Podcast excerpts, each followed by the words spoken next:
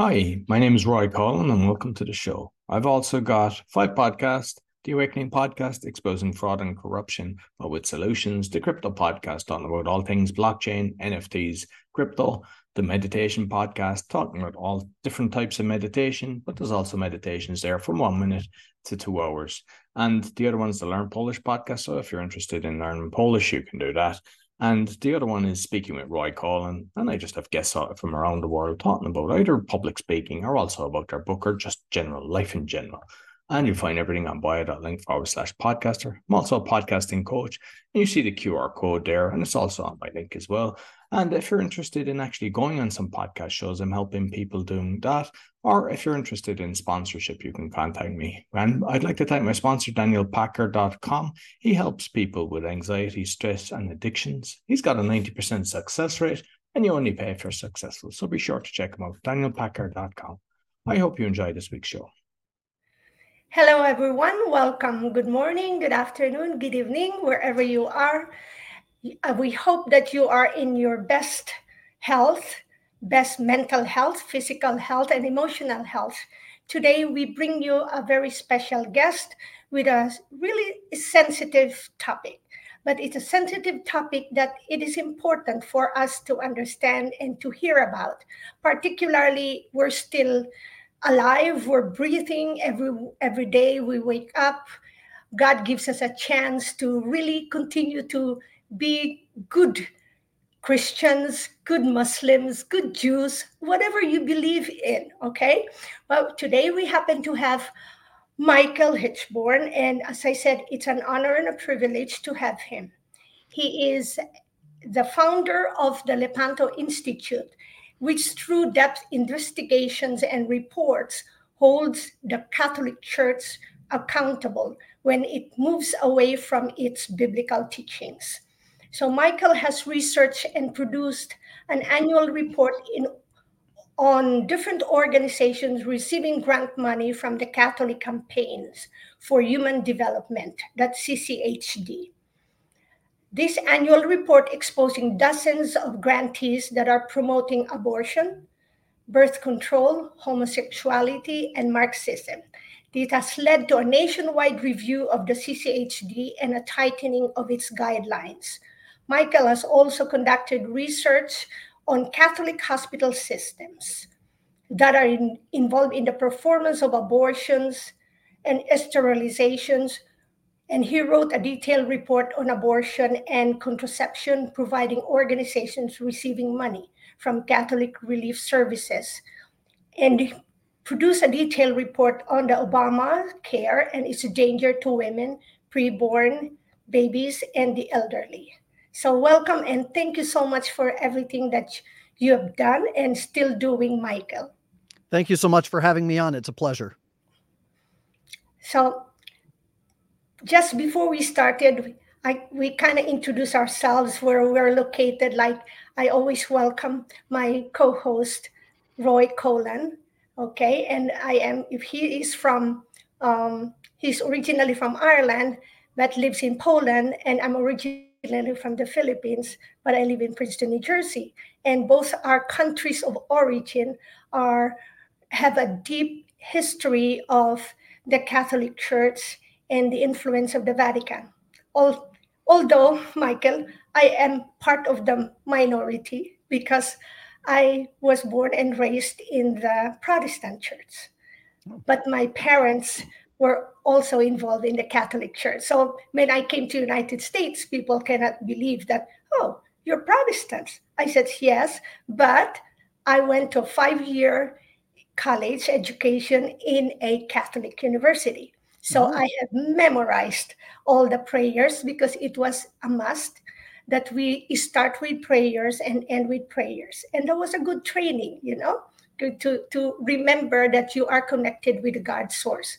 So when when I heard about what you've done, my, there were so many questions. So we'll go straight to my questions like what triggered you? What what question did you have in your mind that oh something is off. Why don't mm-hmm. I go get into this business of you know doing some investigation and i also want to honor your courage to do it because you're like going into the mouth of a there's like a huge what I don't want to say beast, but it is sometimes it could feel like a beast. Sure. Like you're going in there, and you know it's a big battle, and yet here you are standing straight, proud that you are doing God's work. So what what what was your initial, you know, thoughts and feelings, and then of course, suddenly what are what what's going on now? What what are the what are the results? And sure. then where are we going now? Is do you see any uh, possibilities or changes, or what would be the implications of your of your uh, study or investigation? So, go ahead, take the lead. All right, that's a tall order, but I'll do the best I can. Um, well, I, will I'll start with uh, kind of my background. I I have a rather unique education, not just in terms of formal education, but a life education. My grandfather was actively involved in Southern California in the 1950s and 60s, exposing communist cell networks all around Southern California. His good friend was a guy named Steve Werb, who was actually a uh, an FBI informant that had worked his way into the Communist Party. And my grandfather and he worked together. They collaborated on exposing these cell networks. and in fact, uh, my there's there's an episode where my grandfather told me about going into a communist meeting with a Tytac microphone and a tape recorder taped under his armpit.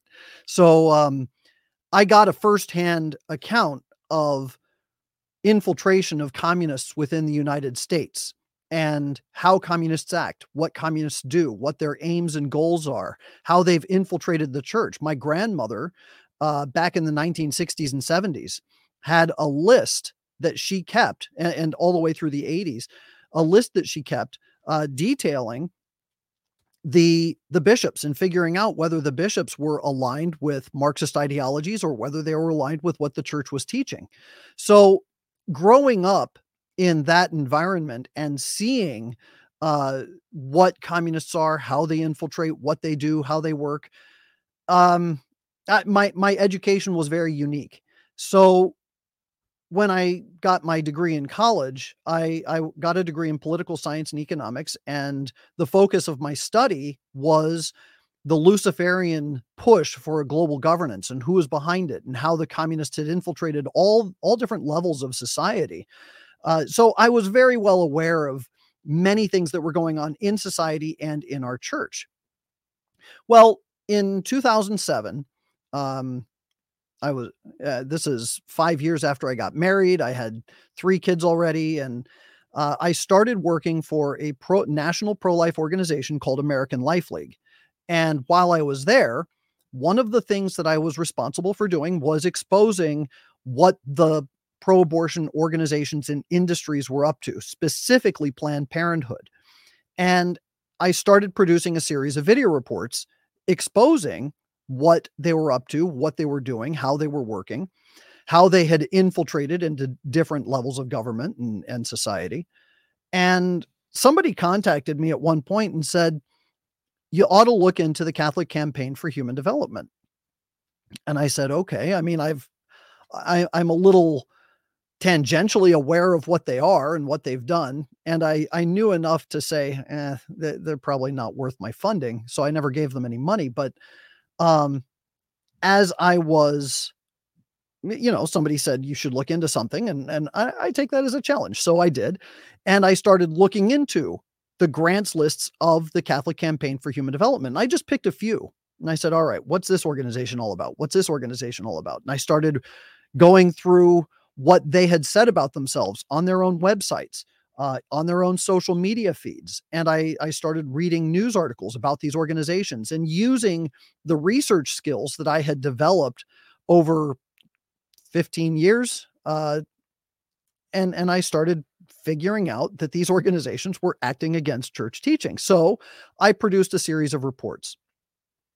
I was stunned uh, when when I produced these reports and bishops started contacting me and telling me, you're attacking our ability to help Christ's poor and you're attacking us. And, yeah, and, and I said, oh, wait a minute. I, I'm not attacking you. I'm trying to help the church. My my thought was that these organizations are acting against the church. They shouldn't be receiving Catholic funding, so you bishops should know about this. Well, when that happened, of course, uh, it, it's kind of like telling your kid, "Hey, don't look in the closet because there are things in there you shouldn't see." Well, you tell a kid that, and the kid's going to go and open the closet, and, and the same thing kind of happened here. I'm I'm sitting there and I'm going, wait a minute, why are they telling me that I shouldn't be conducting these investigations? I'm trying to help. So it made me kind of dig in even deeper and say, what's really going on here? So I got into the history of the Campaign for Human Development and I found out that it was created in 1969 for the specific purpose of financing Saul Alinsky's community organizing groups. That's why it was created. And as I started looking through the history of the grantees and seeing that these organizations, this this group, the CCHD, has been financing the enemies of the church since its beginning.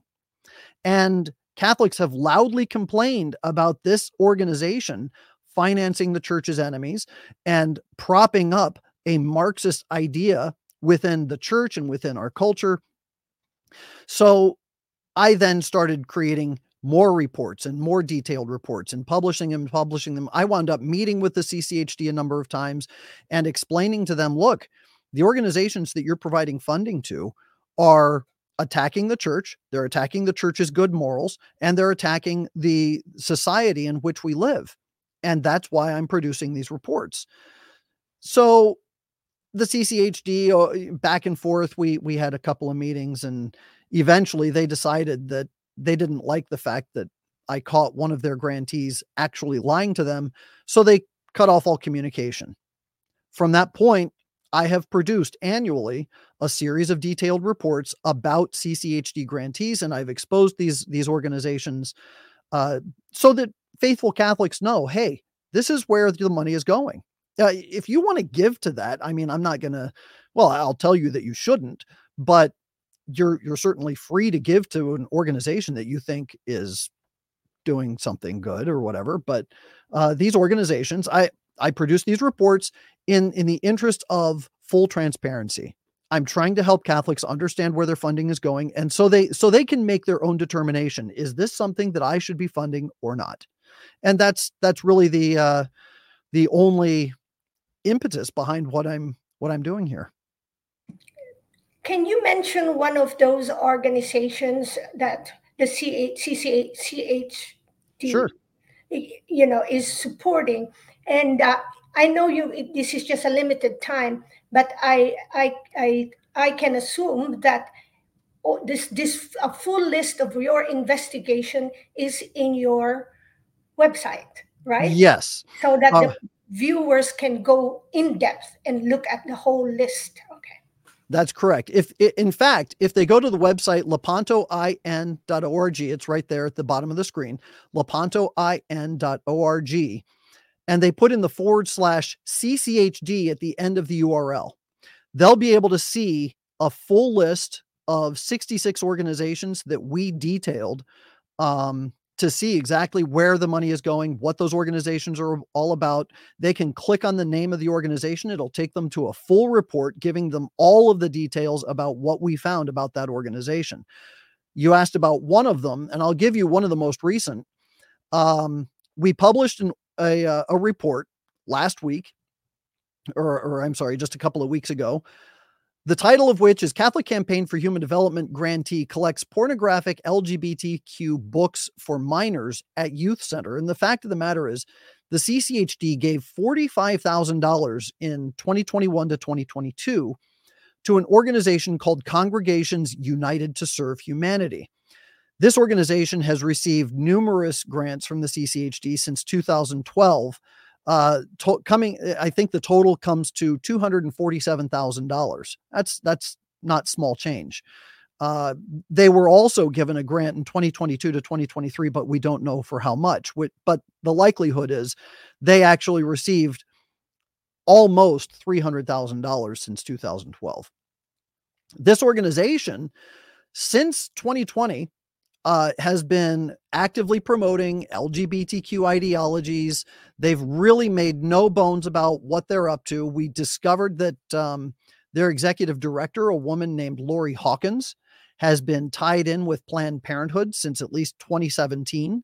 So when the Catholic Campaign for Human Development tells its donors and its brother bishops that they conduct, you know, thorough vetting pro they have a thorough vetting process when they're investigating these organizations they go through the grant application approval process and and they have this ongoing monitoring to make sure that they're acting in line with church teaching during the process of the grant uh when the CCHD says something like that with regard to an organization like Cush uh, what they are doing is indicting themselves. They're saying we are guilty of knowing this organization is doing something wicked, and we're going ahead and giving them a grant anyway.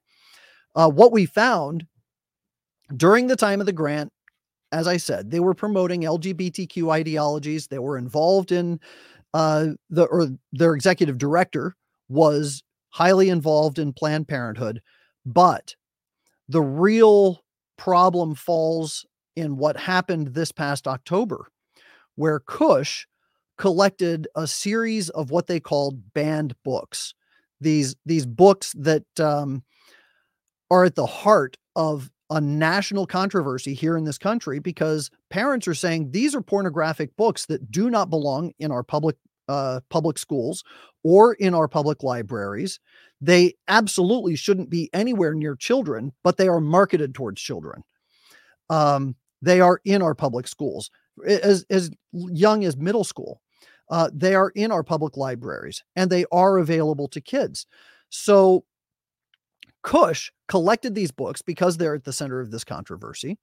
And I looked into the books. I looked into what these books were all about. The first book on the list is called Gender Queer. Gender Queer is a graphic novel. It's basically a comic book. And it's when when I say graphic novel, I mean that both in the colloquial sense and also in the literal sense. It's graphic in the same in the sense that it's drawings and it's graphic in the sense that it is it is pornographic. It is it, it has depictions of teenage boys uh performing graphic sex acts on each other, uh two boys and it's it's um it, there's no room for imagination. It's it's literally pornographic, full nudity. Um, the book called "This Book Is Gay," which was collected by Cush, is an instruction manual on sex acts, uh, particularly homosexuality. Page 156 instructs the uh, the reader on the use of homosexual hookup apps, specifically Grindr. Uh, page 171 has a section on what they called erogenous zones. Uh, and it has a male diagram with all these arrows pointing to different parts of the body and instructions on how to pleasure those parts of the body sexually. And page 173 actually gives real instructions on mutual masturbation, oral sex, and anal sex. Uh, another book collected by Cush is called All Boys Aren't Blue. And this book is all about a, a confused young boy, a young man, who winds up having various sexual encounters with other young men and they're graphic. It's there are no pictures but it's pornographic literature. It actually describes the entire sex act and it goes into detail about what's happening. So there's nothing left to the imagination.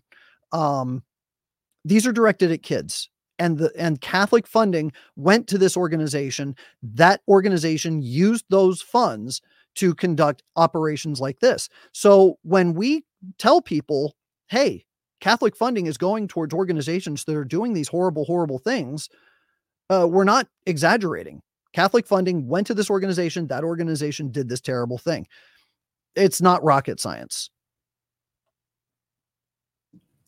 It's truly unbelievable. And I know that for some individuals, and they may not be parents, but they seem concerned with the children, they still can't believe when I share or they hear people share these books. But I myself have attended meetings and I've seen books and I've seen pictures. So, and, and it's interesting because you said it, it, it deprives the kids the individuals that imagination. And then that that goes back to creativity.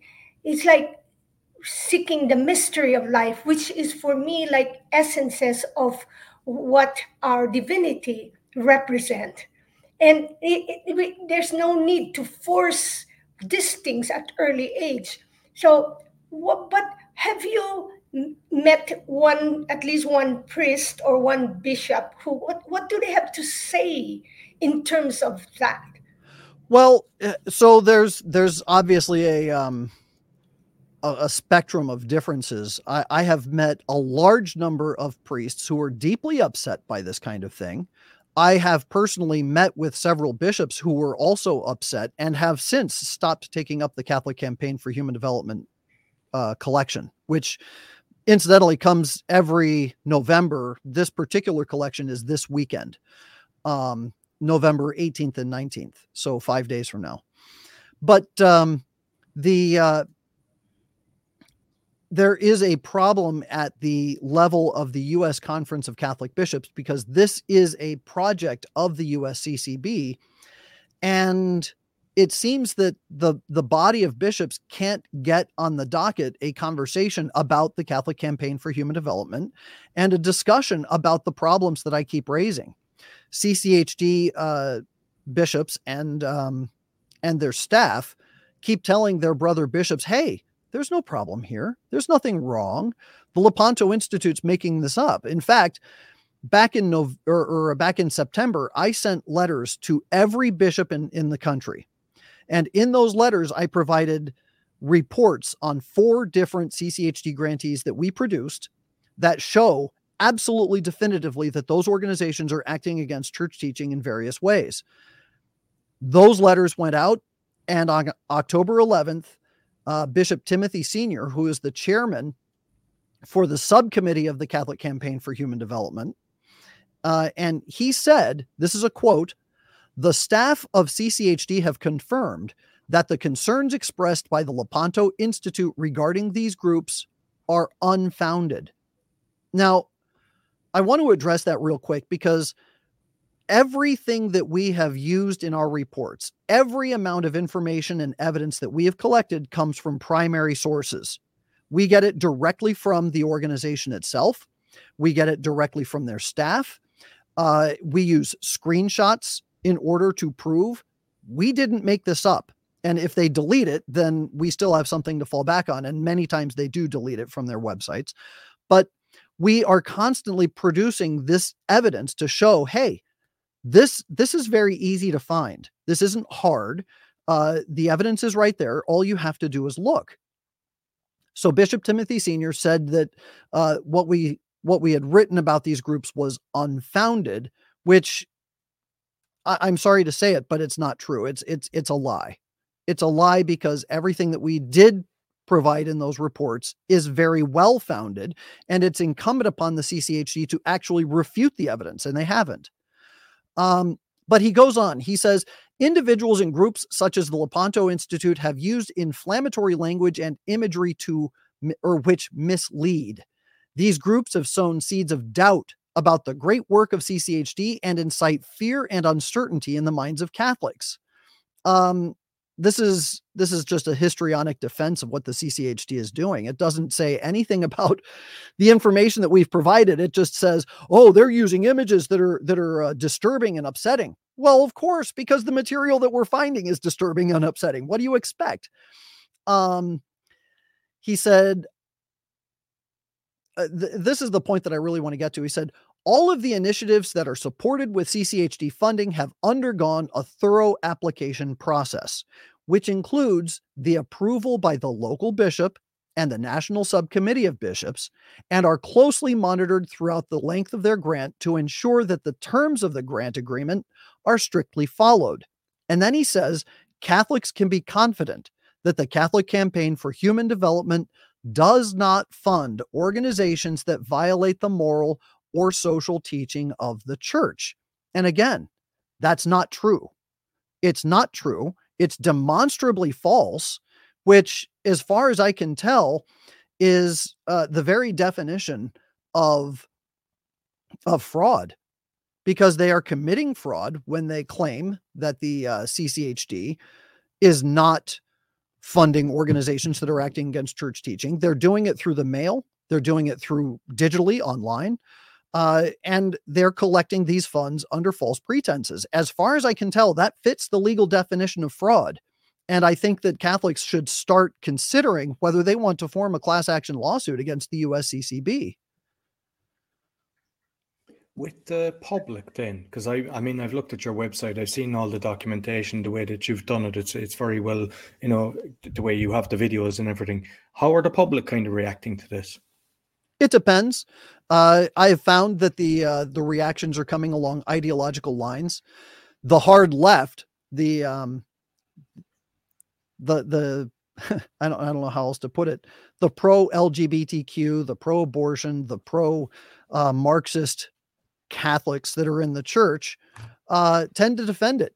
And they say, oh, that's not really pro abortion, it's pro choice.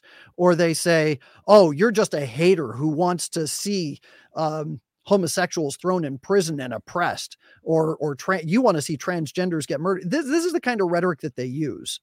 Um, when it comes to honest and faithful Catholics, and they look at the information and, and they're aghast, they're horrified so it does tend to split along ideological lines. Those who believe that abortion is intrinsically evil, that homosexuality and transgenderism are intrinsically evil, that Marxism is incompatible with Catholic teaching, they're upset. But those who do not think those things think that we're just, you know, attacking the Catholic Church.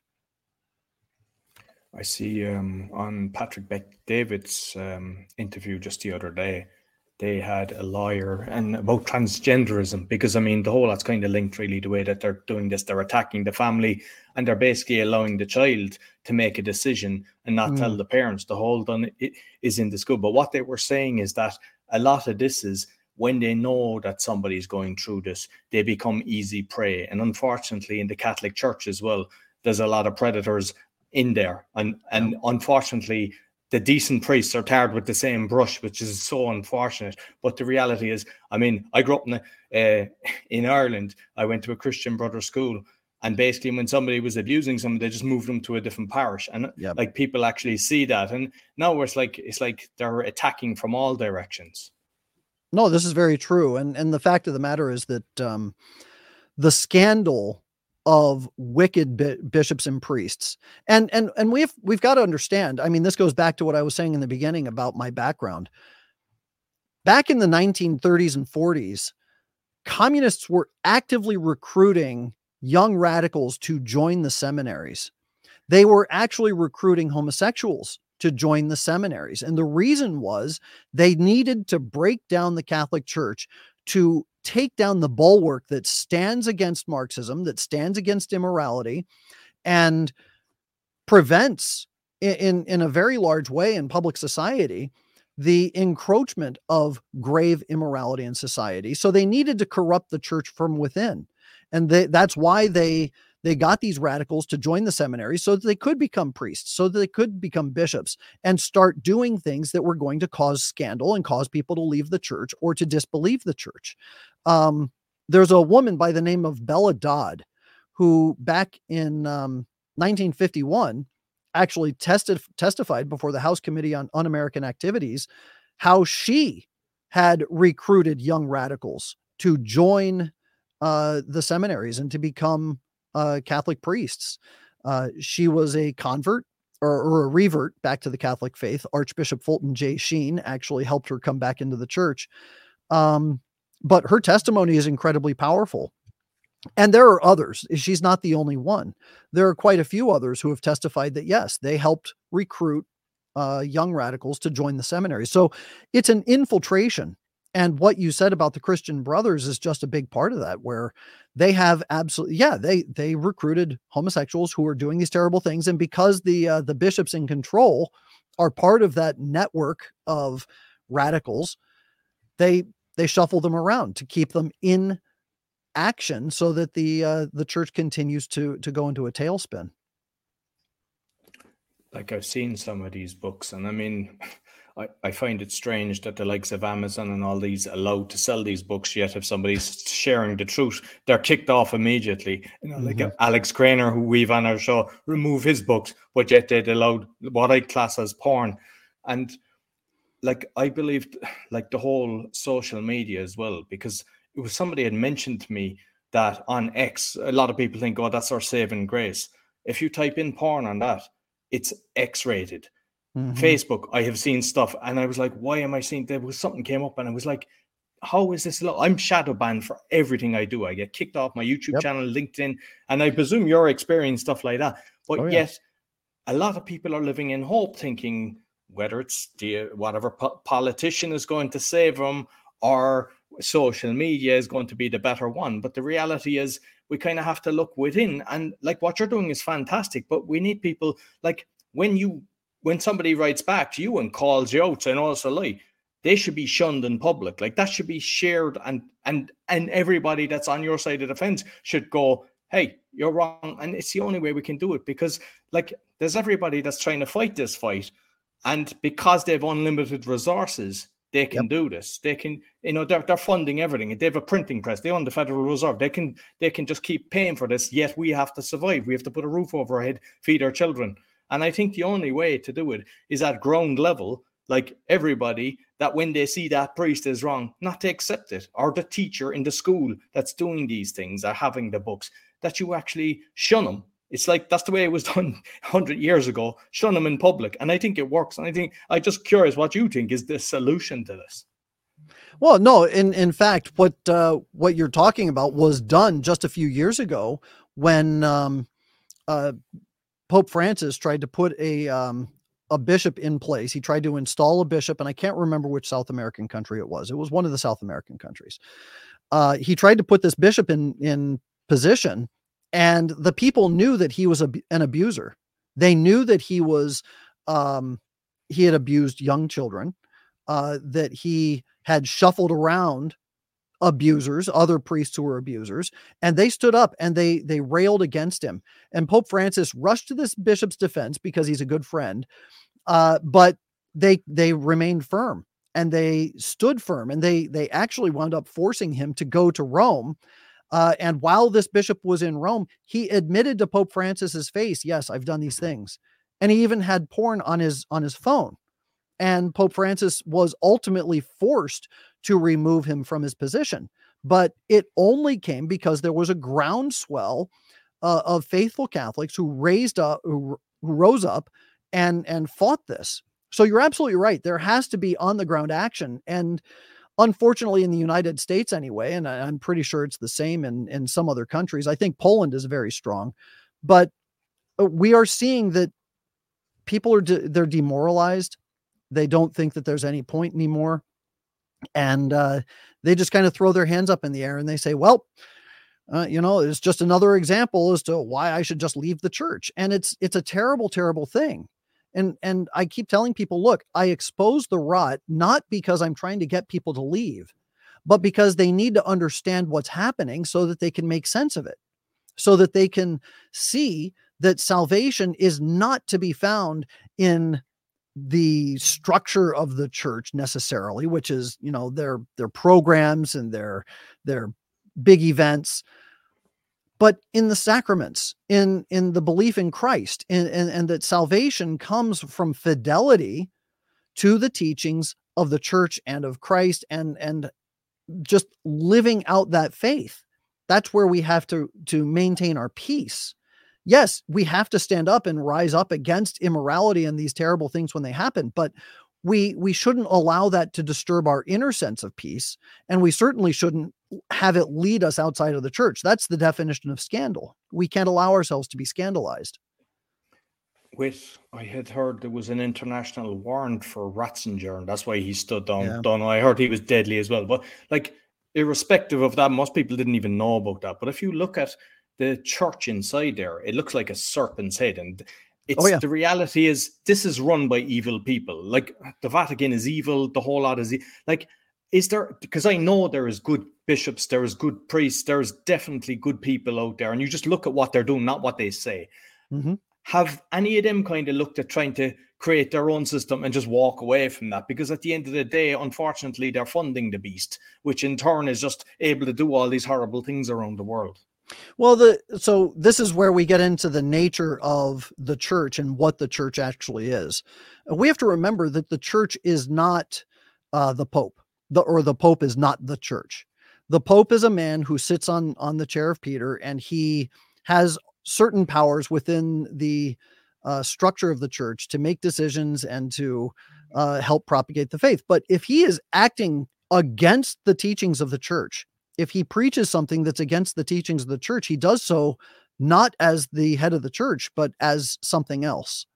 So you have you have to balance everything and, and weigh it against what the church actually teaches. Her sacraments are real. And without the sacraments, you or, or, without the church you don't have the sacraments so we maintain our our membership in the church because of the sacraments and the sacraments come from the hierarchy of the church the priests get their their ordination from bishops the bishops get their consecration from the pope so we have to maintain that uh that adherence that cohesion and we have to also remember that the church has weathered many many storms if you look at the arian heresy back in the 300s. The Arian heresy was so extensive that I think they said close to 90 or 95% of the church was Arian. That's that's a dreadful number. But she weathered that storm. Ultimately, there was a good bishop, there was a good pope, um, and there were good leaders within the church that God raised up, saints. And what they did is they stood firm and they they guided the church back on course and uh, they led many souls back into the faith because of it. Pope Francis is he's not immortal and he's 87 years old. So do we, do we believe that they somehow wrestled the keys of St. Peter away from God's hands? Well, no, of course not. Uh, God knows exactly what they're doing. He knows what they're up to. He allowed Judas to betray him and he even told him, What you're going to do, do quickly. And he did. And Christ was crucified, but three days later, he rose from the dead. He also told his disciples that what happens to the master will also happen to the servants. And the servants are us. And if we are members of the body of the church, we should expect that the church will also go through a passion of sorts. And I believe that that's what's happening. I think that we are enduring a passion, but we have to look towards the glorification of the church afterwards. Yes, things are bad and things are going to get very bad, but it's not permanent. And um, just curious, what's your thoughts on this kind of one world religion that they're pushing? I believe it's in uh, oh, Abu yeah. Dhabi that is going to be yeah, the, the Abu Dhabi uh, statement um, where Pope Francis actually said that God wills the plurality of religions the way with the same will by which He created Adam and Eve. That was uh, actually that was heresy, um, and uh, it's it's false. And there the the idea of a syncretistic worldview where all religions are equal is not true because the moment you have two religious ideologies that are opposed, one of them necessarily must be false. It's just that's just logic. So if you have, um, say, a, a, a pagan worldview where you have a pantheon of gods, or you have a monotheistic worldview, those two ideologies are not compatible. One of them has to be wrong and i'm not saying that both have to be or, or, one has to be right because you can you can debate that. It's possible that both are wrong. But the minute you have two opposing ideologies necessarily one has to be wrong. So by approaching it logically i can tell you that absolutely what what is being done in the name of syncretism and this this pantheistic worldview where all religions are equal is not true. It can't be true because logically it can't hold water one of them necessarily, or all but one of them necessarily must be wrong. I remember Ricky Gervais. I don't know if there are three thousand, but he came up and said there's there's three thousand religions, and I don't believe in any. I'm an atheist. So, so like all of them are wrong, bar one, if if even. So right, yeah. And I think it's down to like, unfortunately, we see all the wars, we see all the conflict and everything, and it's just more about the inner peace, the inner love, and not hating because I've got friends that are all religions. I don't judge them by their religion. I, sure. Anytime I go to an event, I never even ask them what their religion is. I just look at how they are, how they are as a father, how they are as an employer to their employees or to the mm-hmm. to anybody around them. And unfortunately, a lot of the stuff that's done today is just kind of getting people to fight with each other. Sure. No, and you're you're right. And and the way that I approach the faith is that um it, it's like Fulton Sheen said, if souls are not saved, then nothing is saved. If Jesus Christ is God, as he said he is, and if he came into the world for the salvation of souls, as he said he did, then everything that we do as Christians is to guide souls to Christ because as he said, no one is saved but through me. So we we do what we can to encourage people to examine what our Lord taught, to examine what he um what he lived, to live by the the rules and the the the commandments that he gave us, uh, and to follow the teachings that he left for us. Um, and my impetus is not to start a fight. If somebody wants to fight, I'll walk away. I'm not gonna I'm not gonna argue and and and get angry about trying to save somebody's soul. That that that kind of defeats the purpose. Ultimately, my desire, my whole purpose is to see souls embrace the love of God, to follow the commandments of the church, which he left for us, and to live as our Lord asked us to live so that their souls can be saved. It's just motivated by salvation, and that's it.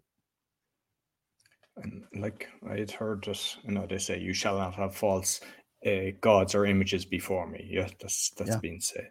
So, like, what I just find, like Davos have the big crucifix and everything.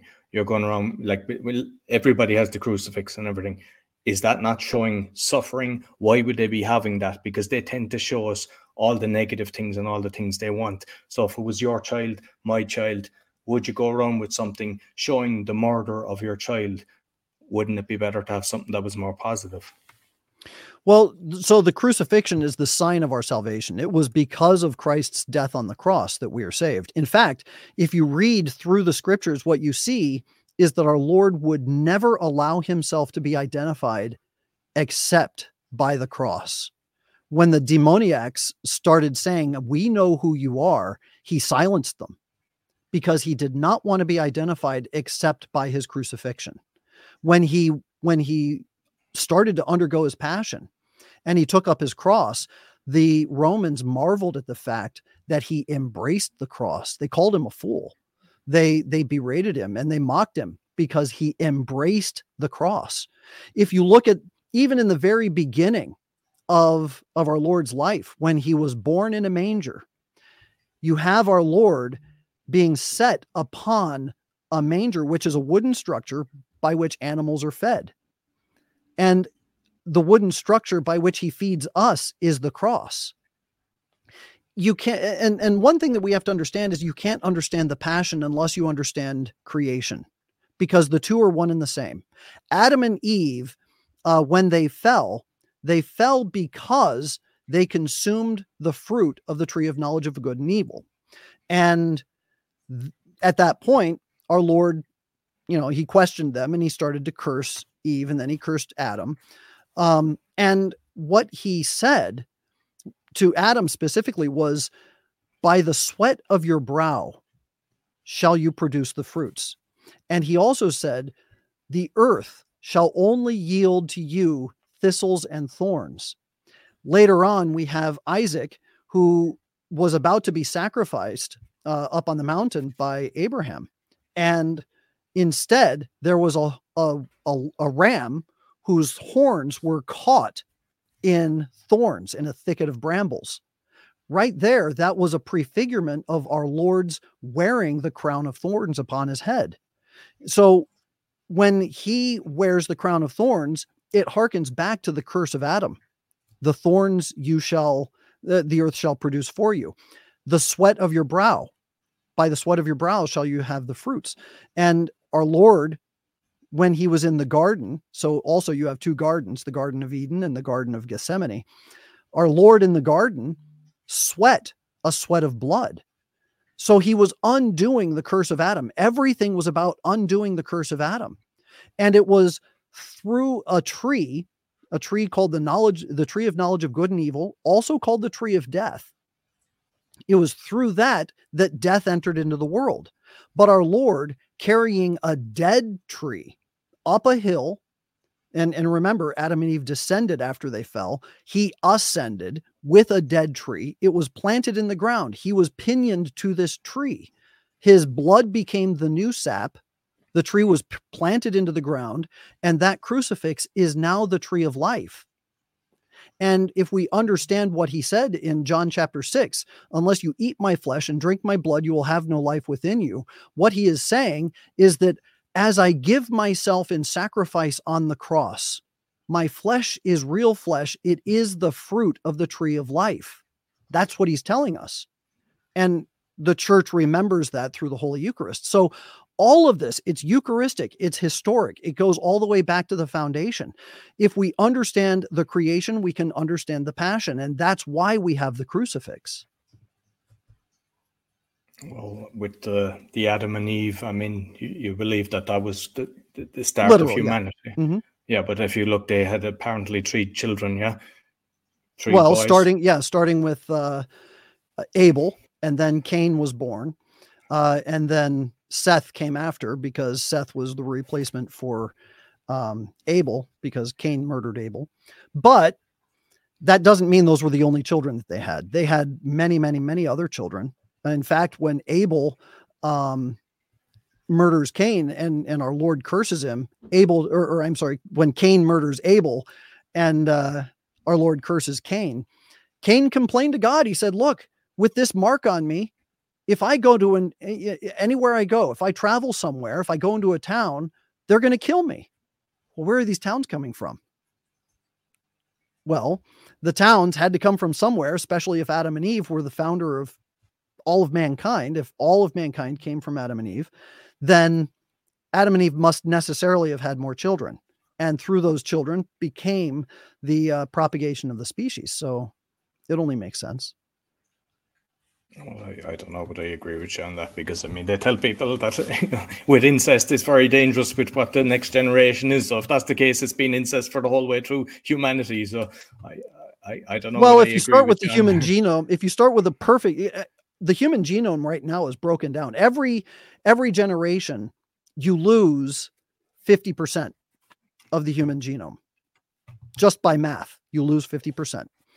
Uh, so that means that as you trace the human genome back, it's a more complete genome. You have more information packed into that genome as you continue to go back through time with every successive generation, which means the first parents would have had the most complete genome, which means that the incest would not have been necessarily a, a genetic breakdown right away, not the way that it is now.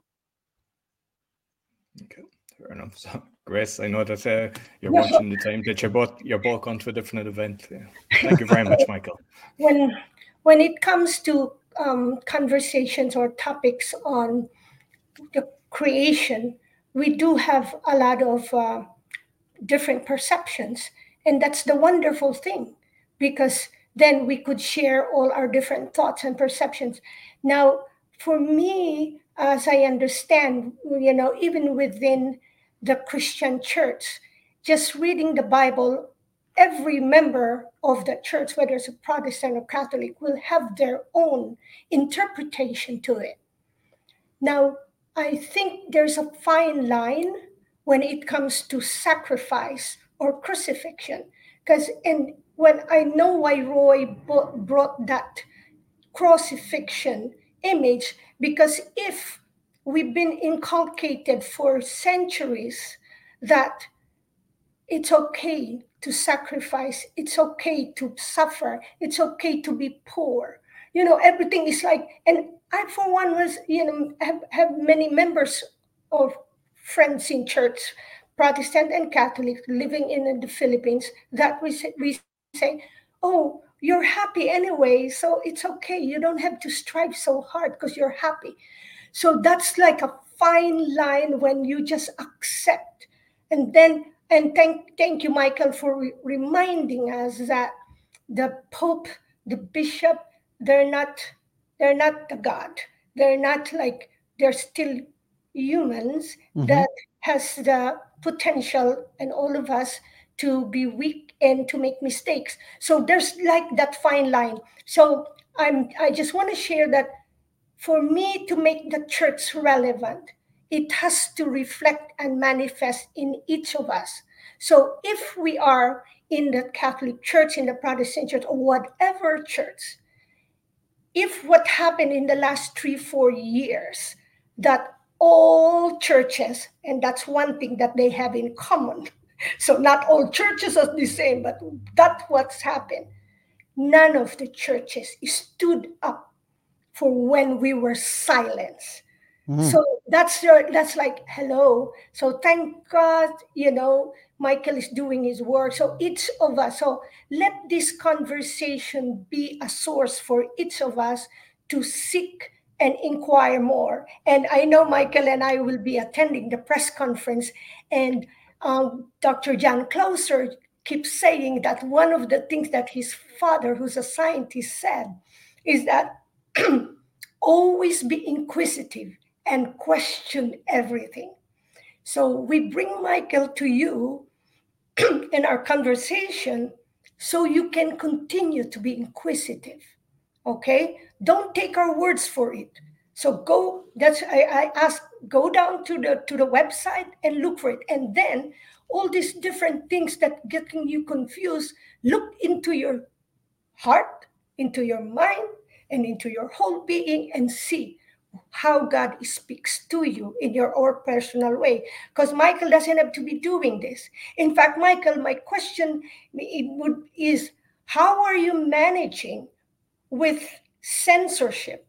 Because hmm from what I understand, even for Dr. John Clauser, who is a Nobel laureate in physics, is being censored, being silenced, and his trip around the world has been put on hold. So how are you and how's your family? Because I bet you you met members of the Catholic Church who might say, Michael, what are you doing?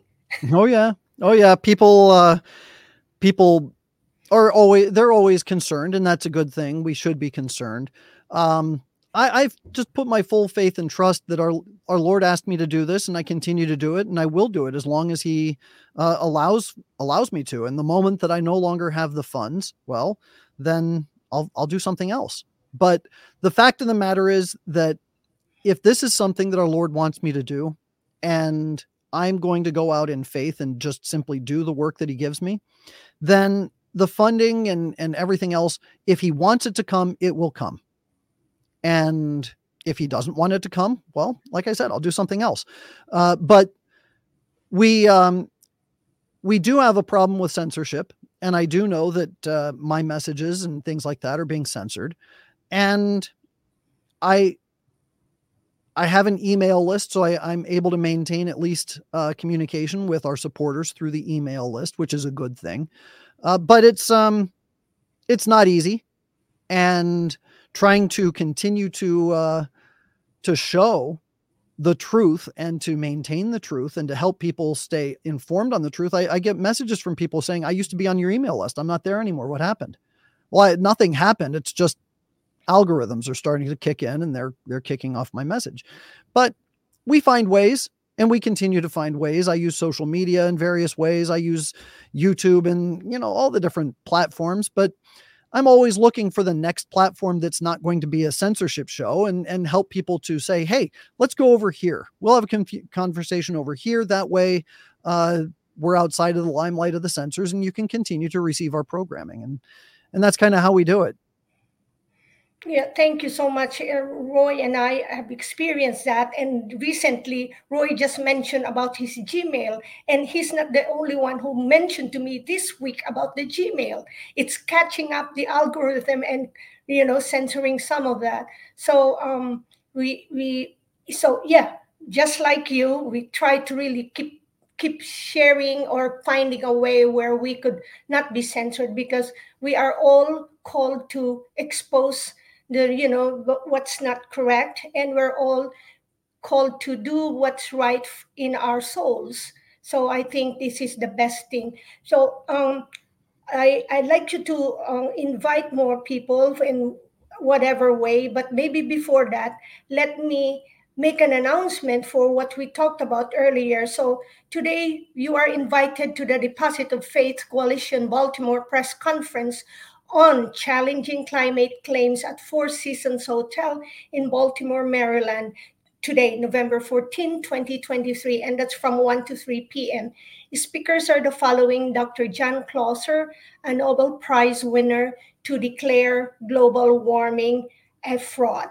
And so that's highly a no, no, no. Also, Marc Morano will be there, who serves as executive editor and correspondent for the Committee for Constructive Tomorrows award winning. And, and he is uh, you can get in touch with him at climatedepot.com he's been our guest as well. And alex newman also has been our guest. Is an award-winning international journalist educator author speaker investor and consultant who seeks to glorify god in everything he does and the last but not the least is Michael Voris, is the founder and president of the St. Michael's Media Church Militant.org or a media enterprise established to address the serious erosion of the Catholic faith in the last 50 years. And you could get that at their website of churchmilitant.com. So thank you very much. And it's not really just the Catholic Church that uh, has gone down. All churches has gone down. So if we believe that we are called to do service for our church, now is the time to show up and materialize what your church means to you. But particularly, that means that you should be in alignment, in coherence with God's source. And if you're hurting other people or other situations, hmm, it doesn't take a in, so much intelligence to know that you're in the wrong path. So, Michael, have the last words for us. Well, I just appreciate you having me on and, and being able to have this conversation. I think it's a very it was a great conversation. I really enjoyed having it with both of you. Uh, and if people want to know more, they can come to our website at lepantoin.org, uh, sign up for our newsletter, and um, we'll uh, we'll do the best we can to keep you informed. And please don't remember, don't forget, like, subscribe, share, which I should really say at the very beginning. Okay, like, subscribe, share, and get engaged. Meet, have meetings in your local community. That's extremely important local, local, and then also do the Zoom. It, this will be uploaded in all our different platforms between me and Roy. And of course, Michael will do something about it. And it will be in BitChute, Rumble. Just search our name, it will be all over. Help us spread what's true and get active. Okay? Thank you so much and have a blessed day. Well, I hope you enjoyed this week's episode. Sure to give us a thumbs up, five star rating, and share with your friends. And you'll find all my shows with the QR code or bio.link forward slash podcaster, as well as my podcast coaching. And I'd like to thank my sponsor, DanielPackard.com, helping people with anxiety, stress, and addictions. He's got a 90% success rate, and you only pay if you're successful. Also, if you'd like to go on a podcasting tour, I can help you do that. And if you're interested in sponsorship, you can contact me on my bio.link forward slash podcaster. Until next week, take care.